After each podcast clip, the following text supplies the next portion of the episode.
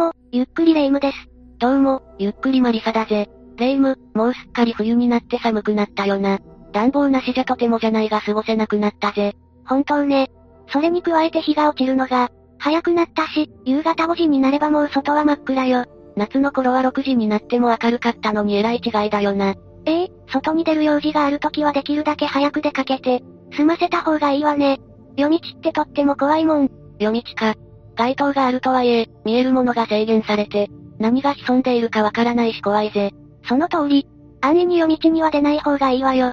なんといっても、今から10年前には、夜道を歩いていたある人が何者かに、襲われちゃった、とっても怖い事件が起きているもの。夜はシーンとしていて何か起こりそうな気がしていたが、マジでそんな事件起きたのかよ。信じられないかしら？でも、これを知っておくことで夜道への、警戒心が強くなって事件に巻き込まれにくくなると思うのよ。そうか。霊夢が言うなら間違いないな。不安を煽るためじゃないんだろ？もちろんよ。マリサを含むみんなにこの事件を、知ってもらって身の安全を優先してもらいたいなって思ったの。よくわかったぜ。それじゃあ教えてくれ。OK よ。というわけで今回は舞鶴高一女子殺害事件について解説するわ。それでは、ゆっくりしていってね。まずはじめに、事件の被害者の少女である K さんの生い立ちを話していくわね。おう。K さんは、京都府で生まれ、幼少期から複雑な家庭で育っていたことが分かったわ。なんといっても、幼い頃に両親が離婚して、小学校2年生の時には母親が A さんという恋人を作ったのよ。さすがにハードすぎるぜ。K さんは実の母親と義父にあたる A さんと一つ屋根の下で、暮らすようになったの。そのせいもあり、おとなしい性格になってしまったそうよ。そりゃ小さい頃にそんな変化があれば無理もないぜ。そして、中学生時代は引きこもりがちになって、せっかく進学した高校もほとんど登校しなくなったみたいね。ほとんど ?4 月に入学して、それから登校したのは、5月2日の1日だけだったみたいよ。なるほどな。短すぎるが、中学生時代から学校に行くの嫌がってたんだろ？なら仕方ない気もしなくはないぜ。それに、A さんとの仲は悪かったんじゃないか？いいえ、仲は悪くなかったらしいわ。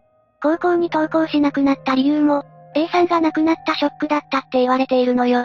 亡くなってしまったのか？よく聞く親の同性相手との関係が、うまくいかなくてみたいな感じじゃなかったんだな。そういうことね。あとは、K さんは気が向いた時に、友人たちと一緒に遊びに行くこともあったそうよ。完全な引きこもりってわけじゃなかったんだな。そうそう。それに加えてギターの演奏が好きで、バンド仲間を探していたみたいだしね。楽しそうな一面もあって何よりだぜ。そんな計算だけど、実は彼女にはある癖があったの。ほうほう。どんな癖だ？深夜徘徊よ。意図は不明だけど何度も夜に外に出て歩き回っていたそうなの。実際に、暗闇の中を歩く様子が防犯カメラに映し出されているし、警察に何度か補導されたことを自身が解説したブログ内で語っているわ。彼女なりに、外と何かしらの関係を持ちたかったのかもな。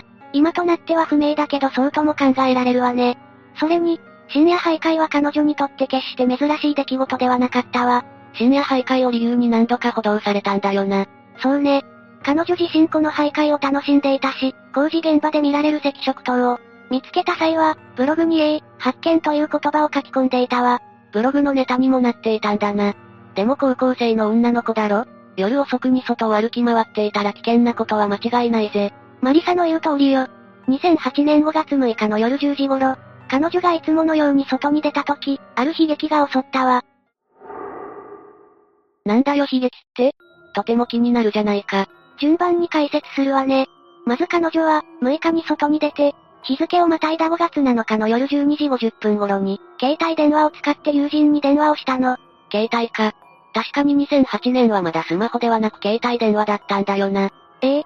それで、電話の内容は、国道沿いのドラッグストア付近にいるというたわいのないことだったわ。気さくなおしゃべりができる友人って大事だよな。そして、その電話が終わった後は東京に住む兄にメールを送り、夜の2時頃に事業所の防犯カメラの前を通過したわ。だけど、そのカメラに姿を捉えられたことを最後に、さ、最後に？消息が途絶えてしまったわ。母親はさんがこの日の朝9時になっても、家に帰ってこなかったことに気がついたの。いつものように帰ってくると思ってたのに帰ってこなかったのか。そして、母親は捜索願いを提出し、5月8日に発見されたわ。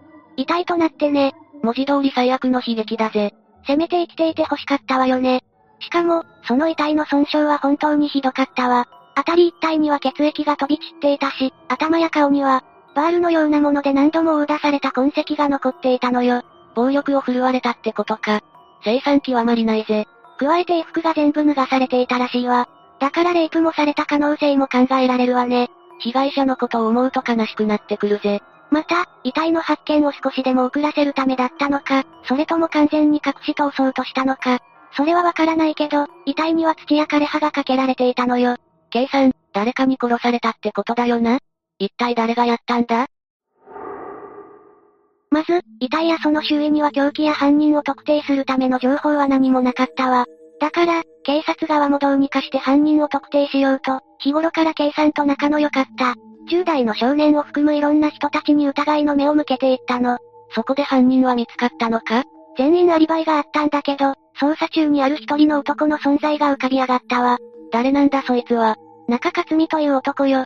どうやら中は一部の人たちから、知られていた危険人物だったらしいわ。どうやら、かねてより再銭泥棒や、女性用の下着を盗む犯罪を行って逮捕されていたみたいなの。これまたヤバそうな人が浮かんだんだな。しかも、その生活ぶりも凄んでいて、夜に徘徊してガラクタを収集しては家に持ち帰り、家はすっかりゴミ屋敷になっていたらしいわ。こういう人には近づきたくないぜ。あと、スキンヘッドだったことから近所の間でハゲタカというあだ名で密かに呼ばれていたわ。あんまりいいあだ名じゃないな。あとね、中はかなり悲惨な幼少期を歩んでいるのよ。じゃあこれから中の生い立ちやその後について紹介していくわ。長くなるけど頑張ってついてきてね。OK だぜ。まず、中は1948年に生まれた後、母親が寝たきりの状態の、父親を世話をする様子を見ながら育っていたらしいわ。ふむふむ。だけど、父親はそんな母親に感謝をすることなく虐待し、中はその様子もしっかりと見ているの。虐待か、幼い心に傷がついた瞬間だな。それから両親は離婚して、中はしばらくの間は母親と二人で、暮らしていたのよ。ただ、中が高校生の時に母親がギフとなる男性と結婚したわ。新しい父親。いきなりそんな人と結婚されてもうまくやっていける可能性は低そうだぜ。マリサの言う通りで、母親はその結婚相手との生活を優先したわ。そして、中に対して一人で暮らすことを強制し、その結果中の心はすんでしまったの。ぐれてしまったのか？ええ。もちろん、こうした老い立ちがあるからといって犯罪をしていい理由にはならないわ。だけど、中はそれ以降高校を中退し、地元でも恐れられる不良少年になったの。恐喝行為を日常的に行って少年院に送致されていたそうよ。そんな怖い人が近くにいるって思うとゾッとするぜ。近くに住んでいた人たち、怖かっただろうな。そして、出所後は京都や大阪にある自動車の整備工場のスタッフや警備員、あとは飲食店の従業員として仕事をしていったわ。勤務態度は真面目だったそうよ。そのまま人としての道を外れちまうのかと思ったが案外そうでもなかったんだな。じゃあこのまま構成して立派に成長していったんじゃないのか？ところがそうでもないのよ。詳しく教えてもらおうか。中は、24歳の時にホステスの林よし子さんと出会うわ。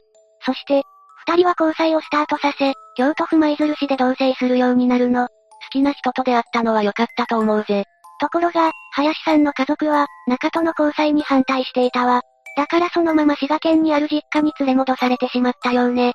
そして中は激怒して、林さんの家に突撃したわ。その後、所持していた包丁で林さんとその兄を刺殺してしまったの。さらに、人質を取って、およそ6時間民家に立てこもり、逮捕後は懲役16年の刑を言い渡されているわ。とんでもないことをやってしまったな。そうね。そして刑務所に入れられたんだけど、この時は静かに、騒動を起こすことなく過ごしていたみたいね。反省したのか？それはわからないけど、中は模範囚とみなされて、懲役12年の刑期を終えた後に仮出所したわ。4年も短縮されたんだな。ええ。その後は地元の舞鶴市に戻って仕事をして、1990年には20歳年下の女性と結婚したの。年の差がすごいんだぜ。今度こそうまくいったのか。うまくいかなかったわ。結局この結婚生活は破綻してすぐに離婚してしまったようね。そして、その後、1991年9月に当時21歳だった女性を襲って、傷害と強制わいせつの罪で懲役6年の実刑判決を受けたわ。仲が危険な人ってことは分かったぜ。だが、この人と、K さんの人はどう関係してくるんだ？じゃあそこについて話していくわね。よろしく頼むぜ。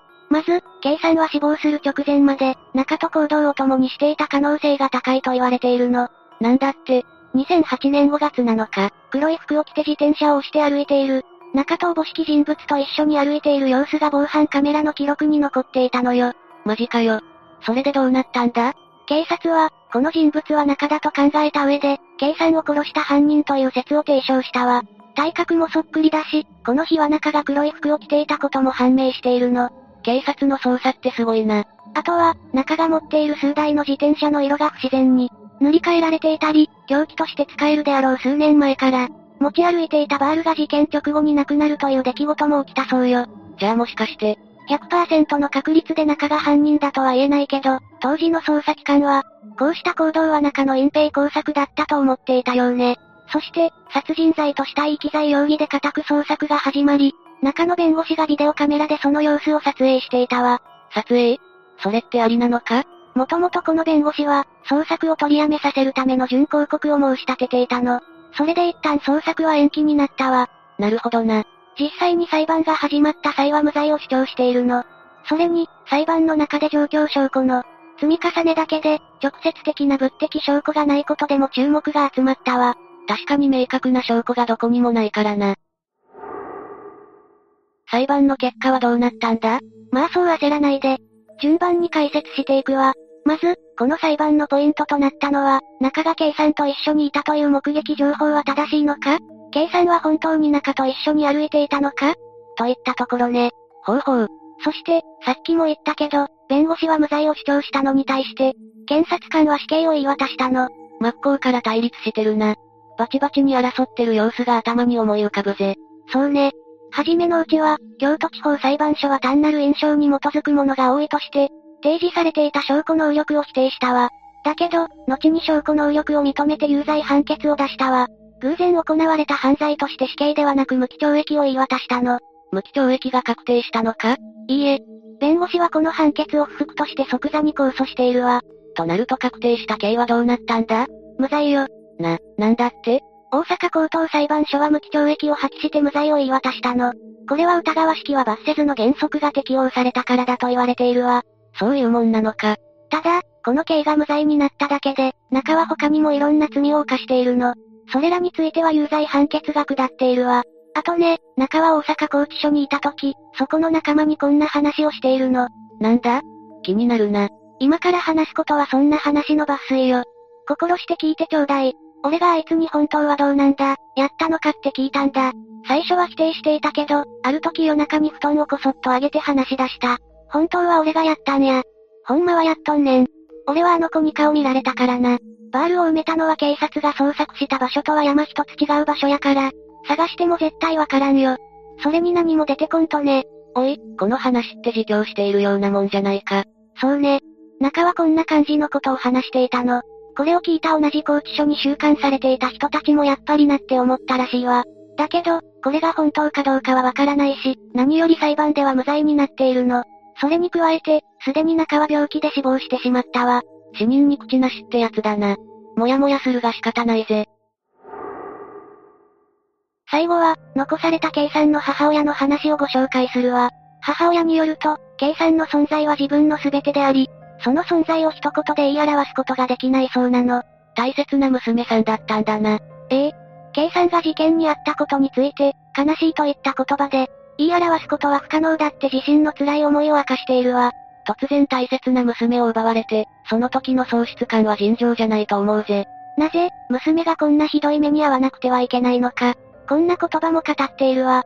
そして、現在は計算の月命日に知人の協力を得ながら喧嘩を行っているそうだけど、事件から13年以上が経過した現在も心は全く晴れていないわ。命日が近づくと夜もほとんど寝られない状態が続くようになったとも言っているしね。そうか、母親の娘を思う気持ちは果てしないな。事件の概要はこんな感じよ。犯人が明確になっていないモヤモヤが付きまとうこの殺人事件。マリサはどう感じた？かなり怖いな。いつどんな人が誰に狙われるかわからないし、用心するに越したことはないって思ったぜ。そうね。中は死亡したけど、もしかしたら世の中に、似たような人がいるかもしれないし気を引き締めないとね。中についてのネット上の反応はどうだ？無罪になったことには納得がいかないという声や、犯行内容の恐ろしさに震える声が、見られるわ。私もだけど、みんな中のこと怖い人って思ってるみたいね。今回の話はどうだった？改めて夜道の恐ろしさを思い知らされたぜ。どうしても夜中歩かないといけないってなったら身を守るものを持ち歩いて、霊夢に電話して、何時何分までに連絡がなかったら警察に通報してくれって頼むことにするぜ。私スマホ見てない可能性あるから、それやっても無駄だと思うわ。そ、そんな。冗談よ。私マリサのこと心配だし、そうなったらいつでも電話ちょうだい。助かるぜレイム。というわけで今回は舞鶴高一女子殺害事件について紹介したわ。それでは、次回もゆっくりしていってね。